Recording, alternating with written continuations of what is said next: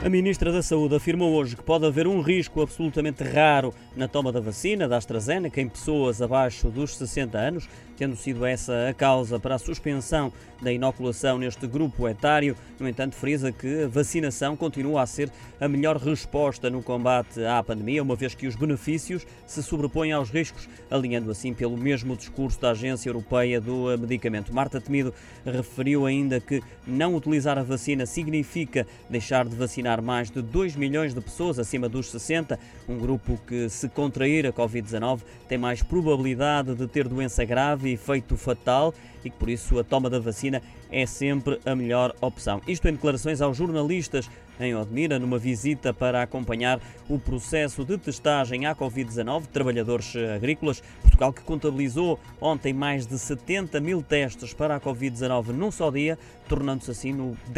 11 dia com mais testes realizados exato.